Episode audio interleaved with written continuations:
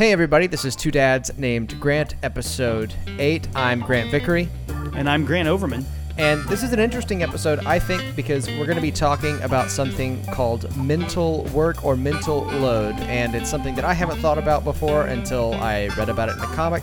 And uh, it's kind of changed the way that I look at relation marriage relationships specifically. But even if you're not married or even if you're not in a relationship, if you live with somebody, I think this will be a relevant conversation today.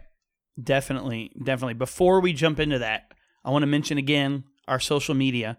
So keep on the lookout for our Twitter account. That's TDNGcast.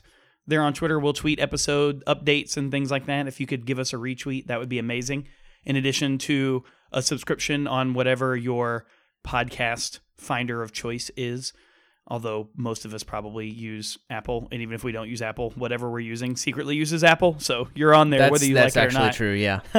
And I'd also like to mention, um, because it is November, and as we know, for eons, the tradition in November has been to grow a mustache. Um, not really, but I am participating in a Movember team. If you're not familiar with the Movember Foundation, you can find it um, at movember.com, and you can find our team. We are the Bro Dudes.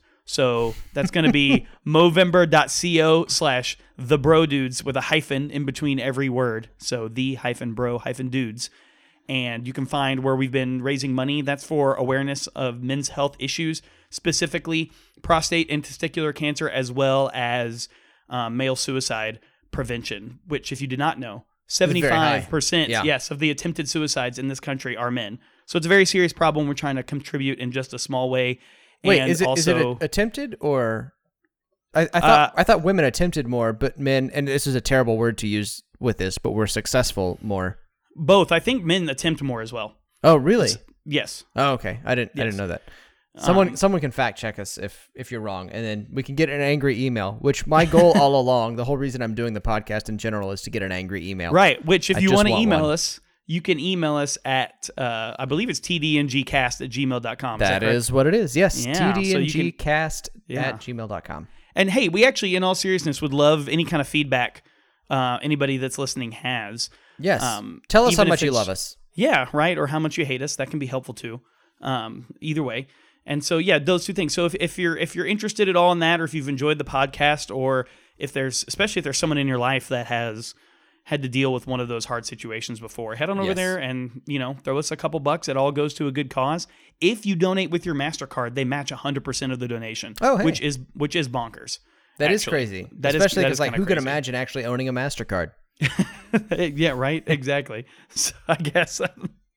and so if you People got who want those, to support men's health. That's who. Yeah, even five bucks, you know, skip your Starbucks coffee for the day and, you know, throw us five dollars and not us, throw our team that is raising money for men right. all over. Yes. Yes. Five dollars, that'd be great. So that's that's all of us, all of our social media and things we've got going on, and now we can talk about mental load. Yeah, and and really quickly though, too on on this note, if you're wondering why, I think this merits some explanation. If you're wondering why I'm not a part of the Movember team, I did do my part and I I did donate, but did. It was very I did. generous. Um, but uh, well, it wasn't really generous. Let's. I think it was. any donation is generous. it was it was generous in the sense that all jo- donations are generous, yes. Right. But um, the reason that I am not a part of the team is because while it is some money to donate, um, if I actually shaved my beard, my wife would stop loving me, and I value her love very highly. But See, she's that's funny because my wife me loves me my naked less face- with Oh, a really? mustache. Mm, yeah, yes. yeah. It's a, it's a constant burden for her, and so have to look at you. I'm really taking one for the team here. Uh-huh. and so is she. Let's all thank Especially Michelle. Michelle. Yes, let's thank Michelle for allowing Grant to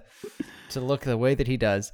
It- Um, yeah, and I've been, the mustache is it's literally growing on me, but like just an emotional attachment to it is growing on me as well, and so Yeah. it doesn't bode well for her. No, well, I did. Uh, so I did that. Uh, I was Gomez Addams in a local like community theater production. Yeah, that's right. Yeah. A while ago, and I I had to. I had no choice. I had to sport a pencil thin mustache for this, and. First of all, I got a lot of strange looks for it, but second of all, by the time I was done with the show, I was really sad to see it go because Right? a pencil mustache, like, man, It's your little buddy. it's It's the closest that I'll ever come to know what it's like to have a life grow inside me. I think. to look at something yes. so small and frail and just doesn't know its way in the world. It needs your know that- protection constantly. yeah, exactly. You're always checking that app to see how much it weighs right now. My mustache weighs the same as an avocado. Oh boy. man. Uh, We won't we won't fall into the non sequitur trap again. Um not us. No, let's talk let's talk about uh mental load though. Yeah. So I we we both found that comic. It was we should shout out the creator of the comic. I believe her name is Emma. Is that right? Yes, it's Emma She- and uh it's a French comic mostly, so unless you speak French, it's not going to be a whole lot of use to you generally, but there's a handful of things uh, that have been translated. Like her more popular work has been translated, and one of them is the Mental Load comic. And if you want to see the original comic, you can just Google Emma Mental Load, and it's Yeah. like the third result. If you just Google mental load, I think it's the first result. Actually. Oh, really? So, okay. yeah. Well, look at you. Um, I didn't. I didn't know that. Finding those first results, uh, but this this was an idea that I I think I was aware of on an unconscious level. Like you can observe this thing sort of happening. You can observe this reality, but I didn't. I didn't actually notice it, or I didn't. I couldn't have put it into words anyway. Uh, beyond that sort of general awareness that this is what was happening. Is was this a new idea to you? Um, it was. I think that, or at least giving it a name and describing it so succinctly, like you said, I think it's something that if you really think about it, you know someone's doing this stuff. Um, hopefully, you know someone in your family is doing this stuff. I would say for me, I definitely think back to, especially when I was like a teenage boy in my Mhm. house growing up, Yeah. and you know, actively avoiding trying, you know, doing any of my share of the housework. Yeah, like you do. Uh, yeah, this kind of thing because I can distinctly remember, you know, my mother telling me she wished I would do things without being asked. I'm like, why? If you if you need something, just ask for it. I don't mind. Like that's fine. yeah, and that's a uh, phrase y- we're going to talk about a lot too. Right? Is why and didn't it you never ask? occurring yeah. to me how much goes into just asking someone for help. Yeah. So definitely, it's something I'm from would familiar with because I have, I think, the proper amount of shame for as a parent now how much stuff there is to do and how little how how non helpful I was Yeah. as a teenager, which I know a lot of us are, but um, I think it's an important milestone when you realize, oh man, I was so useless. Yeah, well, it- me feeling try to be guilty, less- feeling less guilty so. about your past is a is a great way of knowing that you've grown, or at least changed. Right? If not grown, you've at least changed. Right? If you look back and you're like, my actions were justified and great, it's like you are the same person. But let's let's talk about that term specifically, though. There's an example that Emma uses in this comic that I think is perhaps the clearest um, uh, example of this idea of the mental load of kind of running a household. So she talks about in this comic what it's like to clear it. Like, how long does it take to clean off a table, right? Mm-hmm. This is the the example that she uses, and she picks up something to put it away. And as she's putting it away, she comes across a dirty towel, and so she takes the dirty towel into the uh, to the laundry hamper, but the laundry hamper's full. So she goes to the washing machine, and on the way to the washing machine, she notices like, oh, there's some stuff in the kitchen that needs to be put away. So she puts that away, and as she's putting it away, she notices there's like some things in the fridge that are either out of date or old, or that they're out of that they need to go to the grocery store to get, and so that becomes another list.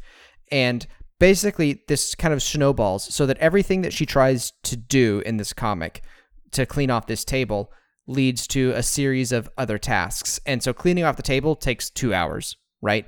Um, and then, you know, at the end of the day, the table is covered again um, by people just like sort of leaving things on it casually. So there's the frustration of it took me two hours to clean this table because I had to do all these other tasks.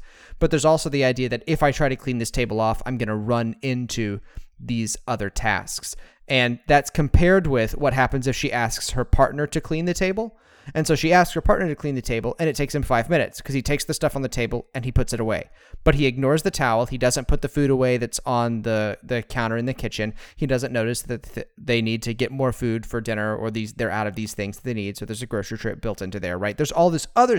stuff that if you are the person who's responsible for making sure everything runs smoothly, you you see it. You know, it it's it's a it's obvious to you. Whereas if you are the partner who's not in charge, you don't bear the mental load for making the house run. When someone says, "Hey, clean off the table," you think, "Oh, I can do that," and it takes 5 minutes. And so this task that seems simple to you to them is complicated because they know the other elements they're going to run across when they do it. Right, right. I mean, it's it's much easier to just receive orders and follow through on them than it is to decide what orders to give.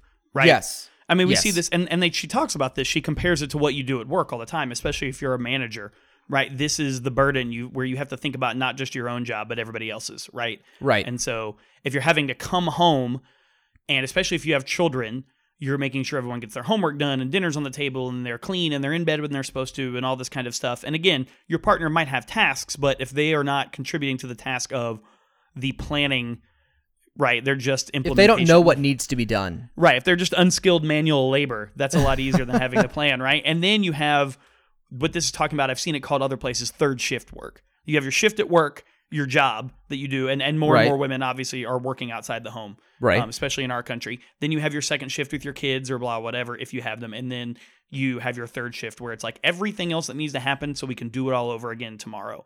And even if you're relaxing, right, you may still be thinking about that. And a lot of times, Yeah, you can't let it go. Yeah, there's a disparity between partners. One person gets to truly relax, the other person uh, does not. And I really like that she mentions that it leads to not only are you burnt out, but you're also resentful. And it seems crazy to think someone would be burnt out by the life they've chosen for themselves, like their family life. It's supposed to be Sure. rejuvenating, right? And then also Sure. that you're resentful, where it's like, you're helping me, but you're not doing it the right way. And I can see how if you don't understand this concept or it's not something that's been explained to you, you could react negatively if if your partner brings it up, like, "Hey, I'm burnt out because I do all this stuff," and you're like, "Well, I have this list of responsibilities too." Um, but if those responsibilities don't require the constant care and attention, um, yeah, and and that's the phrase. Let me know if you need help. same. Right. yeah, The yeah, phrase "Let me know if you need help" is, and and this is again directly from the comic. I don't want to take credit for this idea, but the phrase "Let me know if you need help" is basically saying I'm not going to bear the mental load for knowing what needs to happen in this house or for knowing how to run it.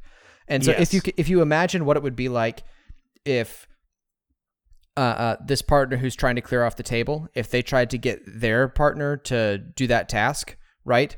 Like the level of micromanagement to say, like, I want you to take this item and put it away and see that this towel needs to be put up and taken to the hamper and see that the hamper's full. And then uh, while you're taking the hamper to the washer to make sure to put the food away and then to notice in the fridge if it like that level of micromanagement is impossible, right? That's yeah, you- it's, and, and so the phrase "let me know if you need help" becomes it's probably just easier for you to do it yourself. And Right, then or- the partner who says "let me know if you need help" doesn't understand why like you're mad at me for not helping around the house. Well, it's because you're not recognizing that you have to take an active stance on this. You can't just passively say like "tell me what needs to be done" and I'll do that discrete task. You have to say like "I'm going to look at things and notice, hey, this needs to be taken care of," and then I'm going to do it without prompting. Yes, and it, it is a it's a selfish position, right? To Mm-hmm, abandon, and it, and it is one that there's a lot of areas we could talk about beyond just household chores where in our society still for the majority men are responsible for themselves right? They're only Yeah. responsible for themselves and they don't have to take on the responsibility for other people or they don't have to consider what other people or the expectation is they don't have to. I mean you should right as a good person uh, and a complete person but we're not expected to whereas women kind of are. And she, and she talks more about you know there's all sorts of cultural things and in the media that and we could talk about this maybe a little bit later like if they push us they they for sure reinforce these ideas are they you know reacting to societal norms or are they kind of setting the standard because it helps them in some way but there's a lot of things that seem innocent that kind of push us towards these roles and Yeah. in case you are I would say first of all if, if your initial reaction is well well we aren't like that in my house if you're listening is to ask your partner Yeah, and you may be right. It may, you may out, be doing right? a great job, but find out first of all, uh, and second of all, just a, a little bit of like hard data actually. To this is not just one person complaining because they have the lazy husband, and this must mean all men and brr, angry feminism, rar, Right. Uh, so the 2017 Modern Family Index, which is a a, a foundation uh, group that takes collects data on all kinds of family things, um, and stuff like this, like what roles do people fulfill, how much time do you spend with your Right. children, all this kind of stuff, has found that women are two times more likely than men to be the managers of the household, and they are three times more likely than men to be in charge of their children's schedule. wow. And that's like in charge, not just like, oh, do some of it. Like, I am the person that is three times more likely to know where the heck their kids are supposed to be every day, other than just like, well, they get to school somehow, right? Uh, they go there, and, I don't, to, I don't have to worry about them then. Yeah. yeah, 69% of the women surveyed, so almost t- three quarters of the women surveyed, um, talked about this idea of mental load and how much of a burden it is for them. And more than half of those say that it is burning them out. It's to the level that caring for their own families, which is like a basic human instinct, is becoming too much for them. Yeah. Uh, which which I think is in, is kind of crazy to think about. And imagine, if you will, not just the impact on your family for that kind of thing, but just the societal impact if that large of amount of our workforce is that overwhelmed, Sure. or what it does to our families as well. I mean, and, and it's a different topic to talk about fatherlessness, like having and you know in single parent households and the things that are struggles for them, but to talk about a two parent household and it's Where the you're not taking present, advantage. yeah, right? you're not taking advantage of the two parent household if this Yes. is what's happening. So it- it is it is definitely a very real thing, and I think the insidious nature of it is that a lot of men think things are more equal in that regard than they are, and it- right it's because not because they're available of- right? I, I- I, don't think you should hate men for saying like i'm available and i don't think you should hate men in general but i don't think you should hate men for this for saying like hey i'm available and let me know if you need help. That feels like and seems like and i think even for a lot of women who do bear the mental load like that that mental work right that seems like it should be enough it really Sure. does and if you is- think this about like Archie. Bunker, right? That is a pro- it's progress from there.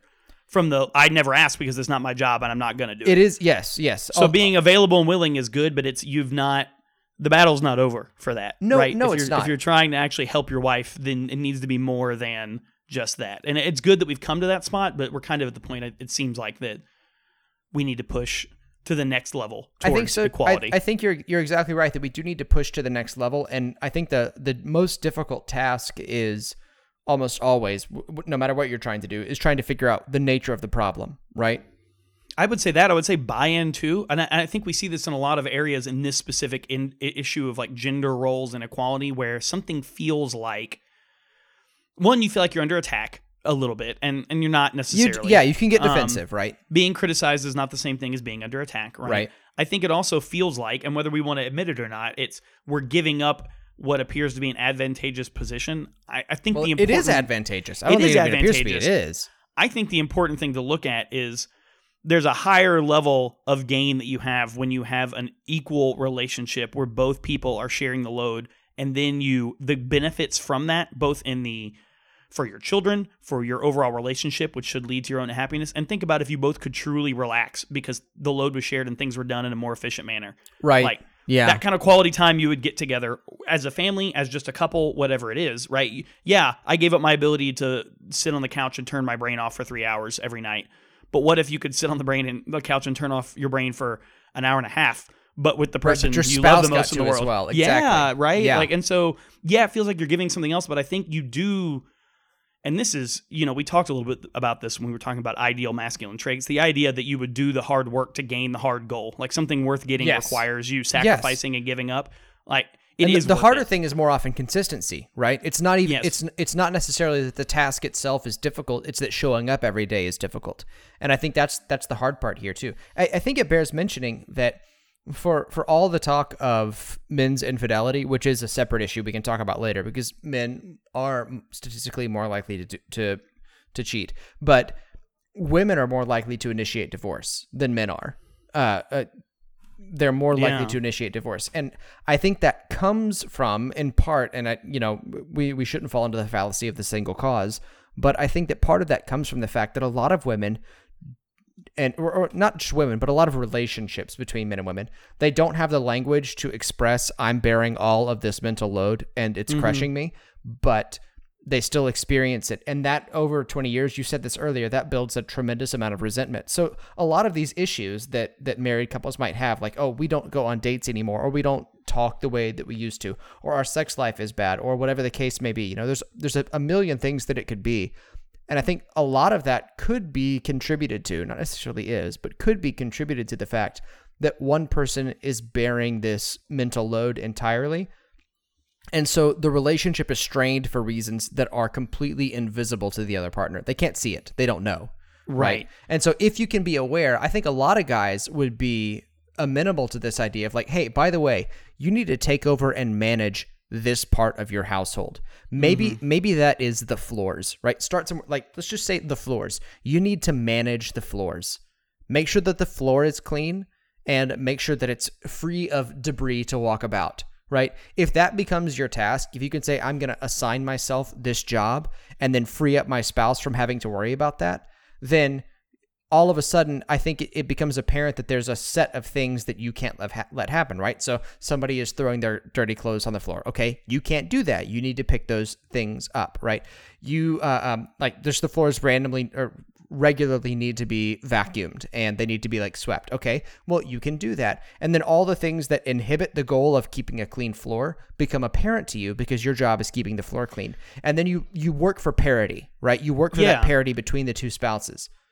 I think that example also highlights part of the issue with this is that you are motivated when you have something like that, a responsibility that takes a lot of other it touches a lot of other parts of your life because Uh-huh. something like keeping the lawn going. I mean, it can do that. That's a traditionally masculine kind of job, right? Or like uh, you know, making sure the cars are in good working order. I mean, yes, there's regular maintenance that happens with that, but it's like it's like the dentist, right? You can schedule it in six months and do it on that day, and Sure, sure. I, there's a li- it, I haven't been to the dentist in seven years, but whatever.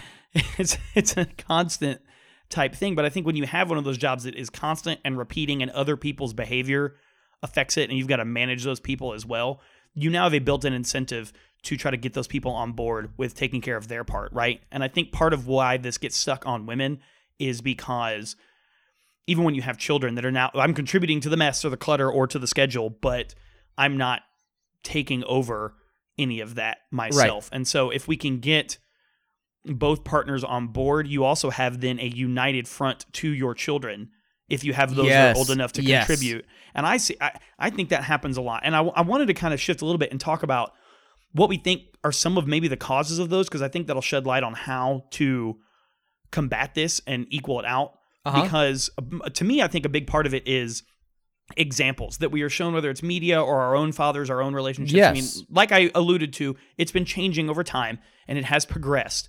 But I, I do think there's this example that it's a little bit of like us versus them, you know, like It- mom's trying to, yeah. she's trying to herd the cats, and the cats don't want to be herded, and we might begrudgingly be civilized a little right bit. and she and she nags right she Yeah, nags exactly. and and she's she tries to micromanage and that's frustrating Yeah, I- exactly. and, and and there's just this idea that men that we come in to do this like heroic like the moment, right? Like wait till your dad gets home or I've cooked this big meal on the grill or I fixed the cars or this thing broke and I fixed it. But all the other there's not there's no glory in the in the mundane, in the ordinary, right? right I'm Right. not saying that every single man is like, well, I need personal glory, but I think we are motivated by that kind of stuff as men often.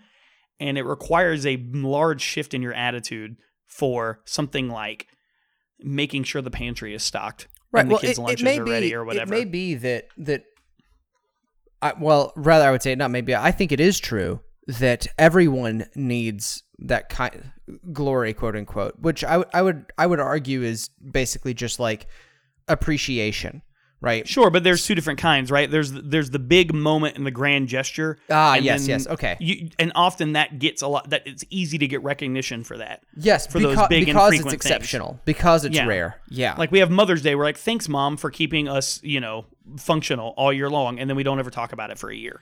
Right. And- and all this is the little idea- tiny things that happen. Yeah, it's it's the idea too of like why do moms know moms can do X, Y, or Z or moms have superpowers. You know, moms know where everything is. Where is my uniform? Mom knows. Where is my golf bag? Mom knows. You know, whatever whatever it is. And though it's not just that moms know, it's that moms are generally and well, we'll we'll go back to that in a second, but moms are generally responsible for maintaining all of these things. And so their Right. knowledge is a product of the invisible work that they do. It's not a product of like this is the way that women are. It's like if you foist all Right, of these yeah. responsibilities onto one person, then they're going to know these things. And then you say, well, it's because they know these things that they have to be responsible for all of this. It's like That that's not true. You need to switch it. amazing it. point. You have to Yeah, switch that's it an and say like, point. let's share this responsibility. And then by the way, you're going to know some of this stuff because Right. you're Oh, responsible man. for it. That is so crazy. Well, and you know, what? I've got an amazing example of that um, from not my life, but my mom and dad. Uh, but- Okay. so, my when my mom went back to school and got her master's and then her EDD, um, Mm-hmm. eventually there was literally not enough hours in her day, and she was had to be somewhere else physically in the world that uh, dinner became my dad's responsibility Right. and and more so than it had been in the past. And there was a period of time where we rotated between like Taco Bell and Pizza Hut and whatever. My, he would cook hamburgers, and then he could Yes. cook breakfast for dinner. Um, and then like the kind of spaghetti where you like brown the meat and put it in the sauce, and Right. which That's, there's nothing those wrong. are the manliest meals Some yeah, there's nothing wrong with all that stuff. But I think eventually it was like we as children, I don't think had a problem with that. Right, my but dad he was probably like, did. Like, this I'm is tired boring. of this. Yeah. And so, and he talked to his mom every day on the phone. Yeah. And she was an amazing cook. And so it eventually kind of this transfer of skills happened where it was like more and more. And now my dad does all the cooking, even though there's no children in the house because he enjoys it. And because he had that practice to get good at it. I, I've actually eaten meals that your dad has prepared, and they're good, right? Like Right, Your, your dad's a good cook. But this is an example, you know, it's one of those things where it's like you don't, you know, women aren't better cooks because at home cause, just because they are, you know, because Right. something in a woman's psyche makes her a better provider. So that kind of thing happens. It's because, well, it's just expected that you do this. And Well- so you get good at it because you have to. And so if you're forced to or choose to develop those skills, then all of a sudden it becomes, you know, dad's the, it's great the, cook. It's the burden of competence, right? You have Right. elected to become competent in this area, and so now nobody will ever do it besides you. It's why you never learn Excel, by the way. If you're thinking of getting a job somewhere and you're like, you know what, Excel would be a good thing to put on my resume, don't do it because then you'll become Yeah. the Excel guy. Now you're everybody's thing. Yeah. So Yeah. it's one of those. I think that's an amazing point that a lot of the things we chalk up to gendered, and there are such things as, as we've talked about before, large scale tendencies between genders, Right. And certain things. I, I don't think that this is one of them. I, No, uh, which I is what it sounds like you're either. making. And so I think that's that's an excellent point. I think we have society. You know, we kind of have the examples throughout generations that are kind of setting us up as men to think we don't have to do any of those things and we only need to worry about ourselves. And if everybody just worries about themselves, well, fine. Well, that's not how the world really works. no, it's not. We also have this idea of women have become competent in areas and we've kind of just chalking that up to the way, oh, you're just born that way, which is a disservice on multiple levels, right? It prevents you from taking the initiative right? and learning that stuff, but it also doesn't give women the credit they have for learning all this stuff and keeping Sure. up with it. And Like, and it, you- and it frees you up from the burden of being like, oh, I actually might need to share some of this burden. Right. Oh, well, I, I won't be as good at it as you, so I guess I shouldn't do it. I mean, that's a terrible excuse for anything, unless yeah. it's like reaching something on the taller shelf and you're a foot taller than me. Like, Right. Which although we do have tools to make ourselves taller, right? So maybe that's not and an excuse. Jess and I are both bad at that because we're the same height at like five seven. So every we actually redid our kitchen and and the shelves are all relatively low so that we can reach everything. Do you have? You should get one of those grabby things they sell on daytime TV. Ooh, I should for the old That's people. probably yes. That's much. Yeah, that's much cheaper than redoing your kitchen. I wish you'd have asked me that before. Uh, no, we had to redo the kitchen anyway because everything was rotten and terrible. Um, yeah, yeah, well, that's that's a whole a home renovation is its own episode. I do want to talk a little bit because you mentioned like culturally the way that these things are reinforced, and I want to throw back. Um, this is maybe the only time in my life, or one of the very few times my degree might be relevant. Um, so the ancient Greeks, like Athenians specifically, not the Greeks writ large, but the Athenians had this idea of the free man, right? And this idea of the free man through John Locke uh, uh, specifically, and uh, uh, became what we talk about for like classical liberalism. But the free man to the Greeks is different from what we would consider the free man now. We consider now the free man to be someone who's like self determinate. Like, I want to do these things, so I'll do these things, right? No one can tell me what to do. But the ancient Athenians did not view that as what a free man was. A free man to the Athenians was someone who didn't have to work for his bread, essentially. So, to be a free man, you had to have slaves who were unpaid who uh, as as is the definition of slavery right? But you had to have these you had to have slaves to farm the land that you owned that you didn't have any debt on. And you had to have a wife who would manage your household and make sure that your larders were full and everyone was fed and all of the finances worked out. And if you were privileged enough to be in the position where you had these slaves and then you had this woman to manage your household in this way then you were a free man. A free man was literally completely free from any work. And so he could go into the agora and speak with the other free men about politics and serious issues, right? And anybody who had to actually work for a living was not a free man, right? So this idea that women should be in charge of the household and women should be in charge of this mental load, it's not new, right? We're looking at like 4,000 years of history roughly where for almost the entirety of that 4,000 year period, women have been in charge of the home. And for arbitrary reasons, right? Um, Socrates himself was initially taught in logic by a woman, uh, um, Aspasia, Aphasia. I can't remember her. No, I can't remember her name. Don't don't look that up because I'm I'll be wrong. But um, so this is a this is a very old idea, and I think a very bad idea. But y on the one hand, I think that there are a lot of contemporary media representations of this idea, but I think it's tempting to overblame them for the presence of the concept of women being in charge of the home or being naturally inclined towards that. Because the truth is that it's it's it's a lot older than that, and it's a lot deeper than that, and we're in a unique position now. I think to be aware of it and to start overturning it and really working towards parity. Yeah, and I, I would agree with that. I don't think that these ideas originate with advertising or popular media in any kind of way.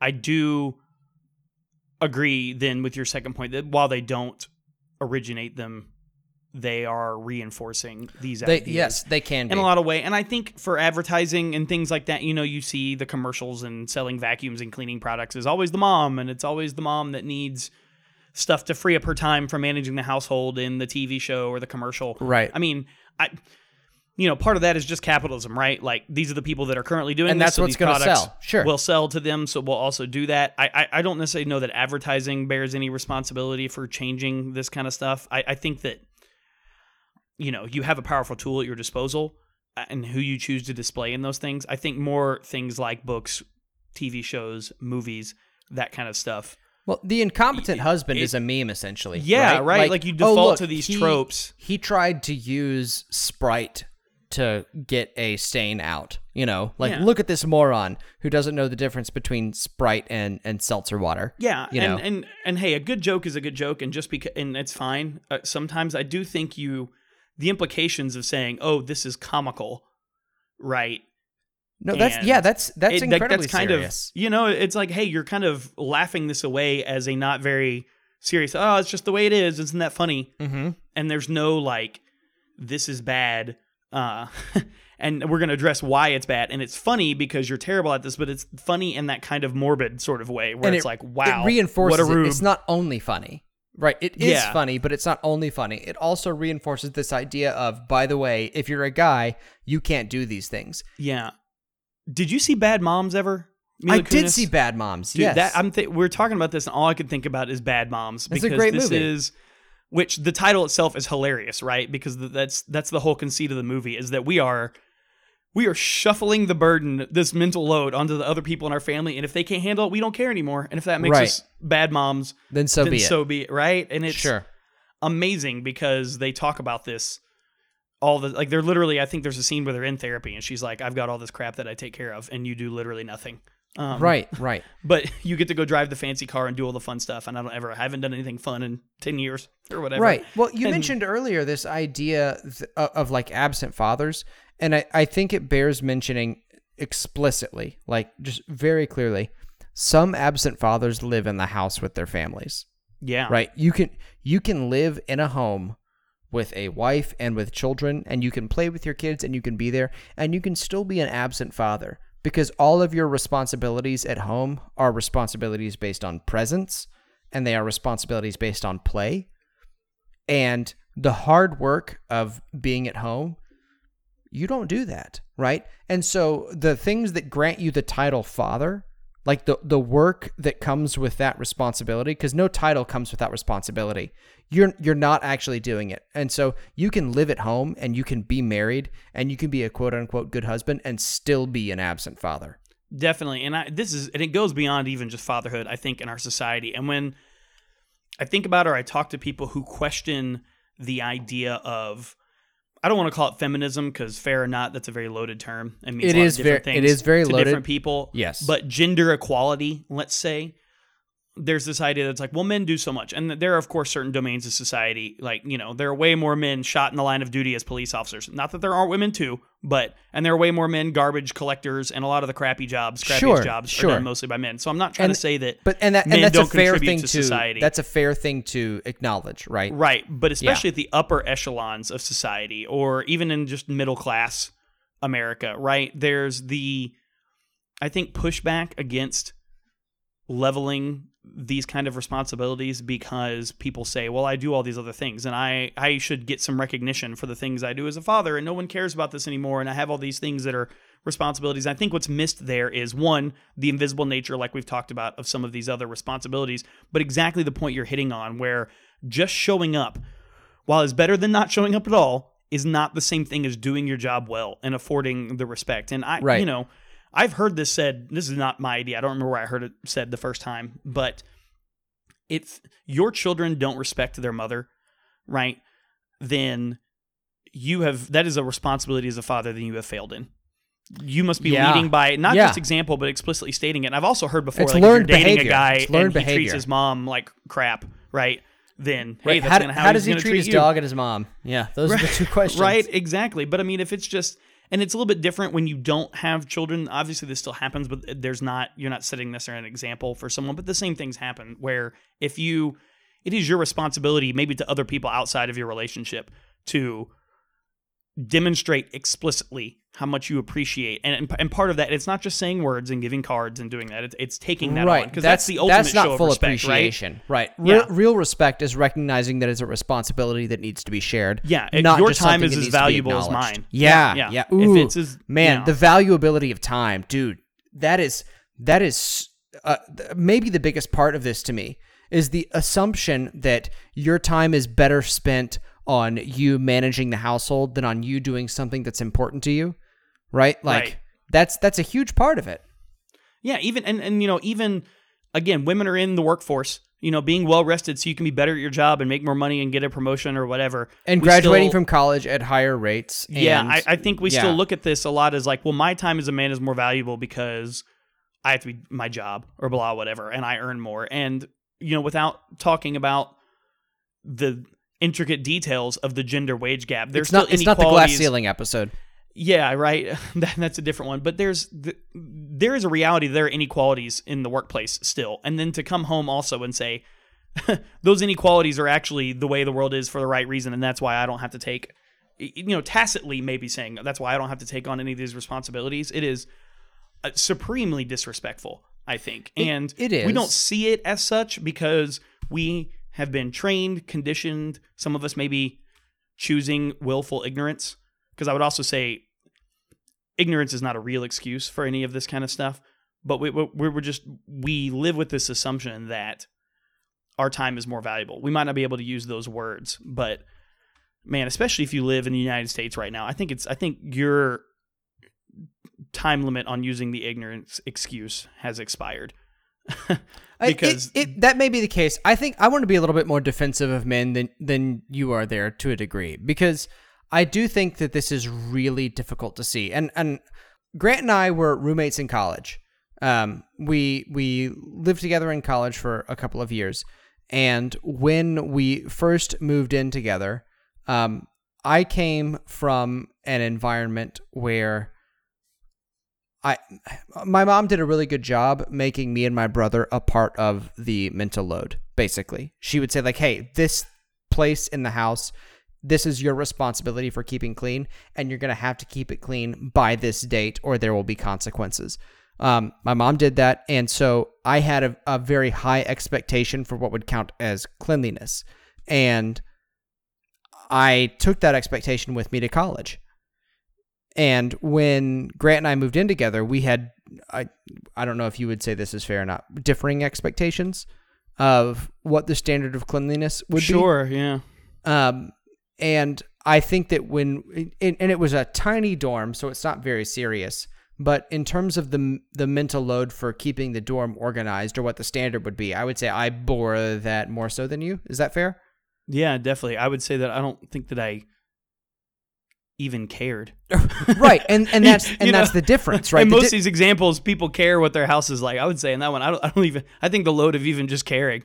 right, was- but you, yeah, and and you did and you didn't care. Typical college, you know, not to the point we've. But everyone's known that person in college. It's like there's rotting garbage in my room. I want to make it clear I wasn't that bad. No, It wasn't- but you it also wasn't didn't a use health fabric crisis, but it- on your sheets, right? And and Well- I was not okay with that. That's because I'm a rough and tumble, you know, man, and I don't need no fancy. You don't stuff. I like need to no sleep in burlap with you know ants crawling all over me because I'm tough. right? no, that's definitely true. Yeah, I- it wasn't a health hazard, but it definitely was not clean and neat and tidy. no, and, Definitely, and and not even approaching those things. and between between the two of us too, I think it it I should say here just so people don't get the idea that I was like some kind of glorious roommate. I was really Or obnoxious. the dude from the Odd Couple who's like never, you weren't like that, you know. Uh, people did call us the odd couple occasionally, right, but you, yeah, neither of us were. No, ne- neither of us were. But I, I was I was hard in certain ways that I think are maybe not as hard to to articulate or quantify as this. But I I was just like antisocial and abrasive and pushed people away. And I had I, I brought with me all this like whole list of things that were hard about being there. But one of the things that I think I did pretty well was bear the mental load of keeping our room in a reasonable state of Yeah. cleanliness. You with the exception of clothes, because for some reason both of us had an issue with just leaving our clothes on the floor that's or because on the laundry couch. is the worst chore. It I is the worst laundry. chore. I remember Oh. we had a couch in our house that was it was not only you. Um, although your room was closest to the couch, so you ended up with a lot of clothes on the couch. But it was like the I dirty did. clothes house couch. Do you yes, remember, it was. Yeah, well, and that was actually the couch that we bought. Uh, you're learning some serious, intimate details about our college Yeah. days. You're welcome. That's why you subscribe to this podcast and why you tweet about it and like it on social media. but yes, we had a couch that we initially bought for I think fifteen dollars at a A Goodwill. piece, yeah, yeah. Yeah. Oh, spent- a piece. It was Yeah. thirty dollars. It's a now it's Yeah. a nicer couch that didn't have the back legs on. Still, they'd been knocked off, and Yes. that I spent how many hours cleaning? Like four you hours. cleaned a lot of it. I cleaned it Um, as much as could be done, but it became. The I was ready to just let it couch. ride and risk whatever was What- whatever couch. deep diseases that we would have gotten from that couch. Yes. the But that's a Ebola good example of outbreak what you're was talking about. delayed So, because so I cleaned that how couch. does this? So, where's this? Could get Where's it where going? It's my ignorance is still my excuse. I'm very interested in that part. Right. No, the, the relevance here is that I think that of, and, and I'm going to compliment you here, which might make you uncomfortable because we're guys. Sorry. No, Um, not at all. But, oh, you're just comfortable with compliment. We should do a whole episode on that. I. Okay. Uh, I, I think that you're one of the more conscientious people that I know. I think that Well, you, you. are aware of not only your own emotions, but the way that your behavior affects the people around you. And I think that you you're not just aware, but you account for it as well. And even with that in mind, I think that in this in the environment of our dorm room, you saw my behavior as idiosyncratic and that was just me being me and doing what I did. And I think that for a lot of guys, it can be kind of the same thing that you have a host of conscientious, well meaning, loving husbands for whom the mental work is invisible and who benefit from it in a way that they they can't perhaps quantify or maybe it means more to their spouse or to their partner than it does to them and that that certainly was the case for you for you Mm, and me good. right Yeah. i cared way more than you did which is to say that i cared at all um, but No, that's that's a that I think that's a good point. So I would agree with you. It's not that there's it's no longer an excuse for anyone, but it, it's I would say maybe it's becoming less so. And then once you're made aware of it, yeah that's the, that's the real key right there i think but yes you can't just be I don't I would say maybe ignorance in the well I don't know how to do this type thing because you, you ought to be able to muddle your way through. Yeah, at least a I don't. I don't know how is no excuse at all. Maybe, Yeah. maybe I don't recognize it is an excuse Yeah, for a period. The, burden but might I don't fall know a little how. bit. Yeah, the burden might fall on your spouse a little bit for teaching you. You know, Yes. just because of the way things are, and that's fine. Sure, sure. But it, it shouldn't stay that way. So let's. The last thing I want to talk about here is a little bit, as we like to do, share a little bit from our personal lives. Like, what if you had a conversation with this about your wife? You know, what was it like? And then maybe just a little bit about what should go going forward, even for you specifically in your situation, but just for all us men in general. Like, what do we do to correct this? Um, what's the appropriate path forward? And so, Yeah. I'll start by saying, you know, Michelle and I talked about this, and we do a pretty good job, I think, of sharing. When when I was thinking, and she confirmed this about the various responsibilities, there are things that I do that are constant things, and she doesn't really have to think about, and there are things that she does that I don't ever have to think about, Right. uh, which is which is really nice. I think where the disparity exists for us, because she feels a little bit of it, and she fully admitted part of this is her personality and taking on things that are not her responsibility or feeling responsible for them when others don't necessarily expect that, even if they're asking help. And I'll and I'll say what I mean by that. But the two biggest things are still I think scheduling long term for stuff. So things like keeping the house running, making sure Zach has everything he needs, doing laundry, getting his lunch ready, having enough diapers and stuff like that. Like that is shared Yes. pretty well. Yeah. Um, Yeah. You know, in the planning of it and in the execution of it, right? Uh, we we have divided our labor both for things where we both need to contribute and some things that we despise. My wife despises going to the grocery store more than just about anything in the world, and I love the grocery store because it's endless possibilities. Even though other people go to the grocery store specifically to aggravate me, I think I still love it. Uh, you know, so I, I'm the only one that goes to the grocery store like 99% of the time. But, but we- that's not mean I'm the only person. And I might do the lion's share of planning for what we need and making sure we have enough allergy medicine and diapers and whatever. But she definitely contributes, and I ask questions and help. I think I think where the disparity is is in the scheduling. Like this is where we're going to be here, and we have this this weekend, and this thing is coming up, and I am horrible at remembering those Sure. which is not an excuse because tools abound for us to keep track of that. Uh, yeah, Right. that's also true. And thanks, so- thanks Google Calendar. Yeah, right. right. And and and so I think there's a little bit of disparity there. I also am terrible at keeping up with my own stuff. You know this very well. You were my roommate. I don't ever know where anything I own is. Part of that is a symptom of ADHD, but I'm also 31 years old, so well, you be don't able stop to- being ADHD just no, but I ought to be able to anticipate. I've got some coping skills that I inconsistently apply. so I'm always asking her where stuff is, and I don't get mad if she doesn't know. Because if she were to look at me and say, "Well, that that's your stuff, idiot," like go find it, look around. But a lot of times I'll ask her without even looking for it because I bet she knows where it is, right? And Right, so she, right. because of the person she is, she's a good person, takes on that burden that I can tell her as many times as I want. I'm look, just tell me to buzz off. It's fine. I can go look for it. I'm not gonna be mad at you. It's my fault for losing it. Um, Sure. she bears the burden of one if I get frustrated if I can't find it, but also the like, well, he asked me and I know, so I should tell him. Like, Right. she Well, shouldn't have to I- teach me those lessons. And so, I think you bring up a good point though. yeah. That I think it's it's super important to recognize that just because well, rather, not every task has to be equal. That's not what we're arguing for. It's not like no, 50% of the grocery shopping should go to one spouse and 50% should go to Yeah. another spouse. That's not what that's we're saying. insane. Yeah. Yeah, that, it's it's not to try to that kind of parody can become an obsession of its uh, on its own, and that's not what we're talking about. Sometimes one spouse is going to be more responsible for certain things than another spouse, or not spouse specific, but just like one person who is a roommate who lives in this you know house is going to be more responsible than another one, and that is okay. That's fine. The problem is when there is that that additional work is treated like an expectation Mhm. for which that person receives no credit. What I think what we're both arguing for is a recognition that that's work. Yes. And we're also arguing for if you don't do any of that work, maybe do some. Especially get if your spouse especially if your spouse works, right? Yeah. Because a lot of homes now are dual income homes. And if both of you are working, if you uh, if you are a dual income home, then you better be a shared load home as well. Right? Like Yes, that's definitely. that's something that need that needs to happen. And I think that's Yeah. what we're arguing for. We're not saying that everything has to be split 100% equally. It's a balance and it's a partnership. And sometimes one person's going to do more. But in the same way that your partner is aware that perhaps you earn more money or perhaps you spend more time doing this difficult work, you should also be aware that your partner spends time making sure that you know everybody actually eats and that the sheets are clean so that you don't die of you know some egregious infection that I probably would have died from in college if I don't think anyone's ever died from dirty sheets, but you say you why say risk that it, right? Why risk it? I they I think they probably they Yeah, might- so, I mean, might have Yeah, I agree 100%. And that's the thing. There's a lot of areas in our life where we share that and we have divided Yes. it up. And now that we've divided it up, it is my responsibility and you don't have to think about it. I think there's still room for improvement in a few of those things. Um, at the same time that there is, you know, this happens a lot in relationships. There's a lot of people out there that just.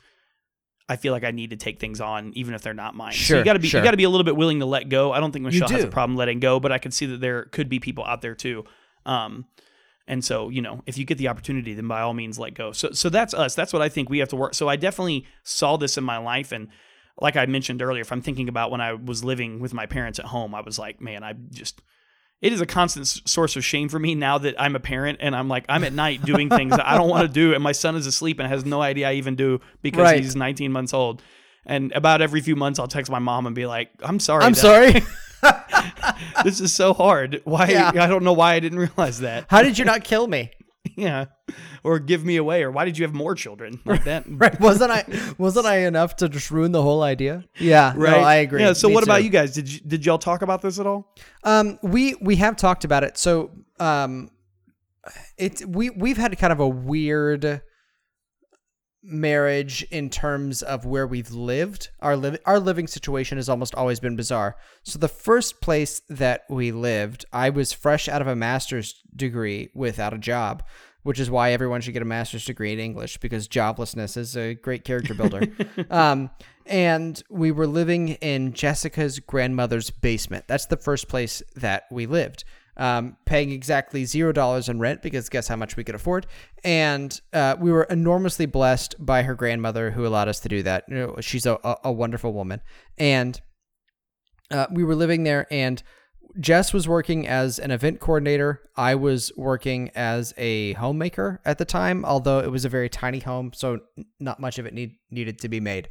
And I don't think that was a very good time for me, either psychologically or professionally. It was, it was really, I, felt terrible that I spent this time in college trying to prepare for a career that I didn't have for six months because I graduated in December and nobody hires teachers in December. Um, and I I really felt terrible. So I felt a lot of guilt about my inability to provide financially, right? And and that was the yeah. I had no money coming in to the marriage and I I felt tremendous guilt. I mean, like you could have like shown up at my house and beat me with a very large stick and I would have been like, "Oh yes, this is correct. I deserve that." um and so uh I while that was really bad for me personally, I think relationally it was good in the sense that I got kind of used to then being responsible for a large part of what went on in the house. Um, Sure. so that transitioned. We we've moved like basically every year that we've been married. We we just keep moving, but we've always kind of shared. Fleeing, um, Flee- arrest, right warrants for your arrest. I assume That's that's what, it, which is why we keep jumping states as well. Yeah. So we we've done that, and I think that we've we've got good parity on that front. Where we've this is the the interesting thing about where we've arrived. Um, when we were moving around and doing all of this stuff, um, and and kind of flipping what would traditionally be the gender norms, that worked well for us. And I was actually talking to Jess about this the other day because I showed her this comic, and she's been in law school for the past three years, and now she's working as a federal clerk, and that's a, the the work week there is insane, right? Like I work I work a lot. free time is the hallmark of working in law. right? Yeah, she she is she does a ton of work and she's incredible at it. She's so good at it. And it, everyone who meets her in the law field when they meet me subsequently are like by the way, your wife is amazing. Do you know that? And I'm like, yeah, I do know that. She's incredible at it. She's super good at this. And so time for her, like she worked probably an 80 hour week minimum, I would say, for the past three years. And that meant that a lot of the burden for like keeping stuff up was on me largely. Um, and I will say that one of the differences is that she always recognized it and thanked me for it and saw me saw how hard I was mm-hmm. working. And Yeah. and what happened because of that was I was like, man, I feel gratitude for this work. So even though the the amount of work is the same, I'm not as exhausted by it and I'm not as overwhelmed by it and I don't feel bitter at all because my wife is thanking me for doing this. This is how I am helping my marriage. I am I'm committing Yeah. to making sure my wife can do this. And I think that's kind of what what we're aiming for. And and many things about my marriage are, are not model. You know, it's it's not something that I think that people should, you know, pursue. But Right. Nobody's perfect. Right. This this one area I think we do quite well, which is that even though I share most of the mental load um, of this, like the, or the mental work for organizing and arranging the house, not certainly not all of it, right? No, and I'm not saying that, but I I, I share I, I have the lion's share of it. My wife has always, without fail, recognized it. And it's not like she is not doing that and just like sitting on the couch and watching TV. Like it's in lieu of something else, right? Right. Um, and so it, the combination of those things one that i can see her working incredibly hard even harder than i do by a, a fair margin frankly because there's no way i'd work as hard as she does. That sounds miserable. Mm. But that with the fact that she actually is recognizes that it's difficult for me and and thanks me for it and is aware of it makes it a lot easier. And i think that's something that a, a lot of families can strive for or push to or at least add into what they already have is to say hey here's what we can do. You know what let's keep everything exactly the same. Just recognize that I'm doing this. Thank me for it. And you appreciate it. And if you will appreciate it and thank me for it and see it, then that makes it a whole lot easier to do. Yeah, every family is going to have their own. It's not going to be 50-50 everywhere. Everyone, you know, Right, every couple, every family is going to arrive at their own equilibrium. I think Yes. the biggest takeaway for me as a husband, I think just for men in general, since typically it goes that way, where we're the ones on the, you know, we're the ones committing the infraction typically in this Yes, scenario almost always. Right. is to obviously be aware of it and take the appropriate action, which I think is to communicate is the biggest thing. Like actually talk about it. Yes. Make a plan specific for your family that works, mm-hmm. right? And then do what you need to do to like check in on it. Don't let it be invisible, right? Right, Whether you're right. the ones feeling it or something else, like what can I do? You know, you ask that like, you know, well, you know, you should have asked if I help. Instead, like you ask if help is needed, right? And, and, Sure. and take on. Start there at least, right? Don't wait to be asked. Ask first. Take it on with grace and joy, and then you know if there's something that you can take permanently, and you can, I mean, have that conversation. I guess just about I do think how do we talking about it is specifically key. Yes. divvy it up because you know like like I said I don't think everything's necessarily 100% equal in our house. We've done a lot of talking specifically about what's going to make things easier and how the day can be divvied up and what we Right. can do. Um you know Michelle goes and works out right after work because that helps her work through having to be a therapist and deal with other people's emotions and problems all day Sure, and which not is hard bring stuff. it home and be miserable right yeah. like that's we've decided and so you know there are things that i do to make that possible and vice versa and that was but that was a specific conversation it didn't just happen uh, you know michelle had to say to me hey this is hard and i had to be willing to listen and say okay well, well this what can we do to make it better she's like honestly this is the best way and then we make it happen so Yes. It, it won't be. It won't way- happen accidentally. I think. no you've got to do it on yeah. purpose and i don't think you beat yourself up if you haven't done it in the past or if you're not good at it first or you're not i mean there's No, well, I, I do think una- willing, unawareness. though. I do think is maybe not a defense, but it's a reasonable explanation to be like, "Hey, this was invisible work, and I literally didn't see it." And so it could be that your your divvying up of household tasks doesn't change at all. But what does change is that you look at your partner and you say, "By the way, I recognize that you're doing this mental work to keep our house running, and I recognize that it's really hard." And that my question of hey do you need any help or let me know if you need any help that those are those can be annoying statements right the the awareness of that and giving credit for that kind of work i think goes a long way towards making it feel equal or making it not something that produces resentment Absolutely, absolutely. I mean, I just to wrap up, I love. I'm so thankful that you shared this with me because this is a concept. I think this is just it, it's so big. It's a pretty in our current society a pretty foundational thing. i agree For it's, men, it's everywhere. if we're It's- gonna be, this is a yeah. ubiquitous thing Yeah, if we're gonna be better husbands and fathers and all that stuff, like this is a big thing.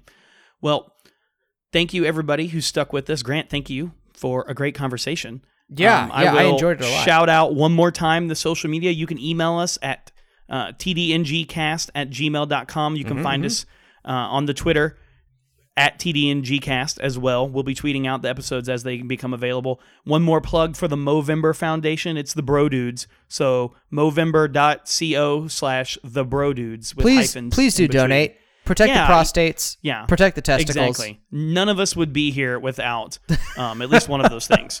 So preserve the human race, right? and it is, we're joking, but it is very serious. And I'm also very serious about how much I appreciate uh, those of you that listen and do this. And so please give us feedback. We, we care about that a lot. we do But uh, this has been another episode of Two Dads Named Grant. And I'm Grant Overman. i'm grant vickery Thanks, everybody. And we'll catch you again soon.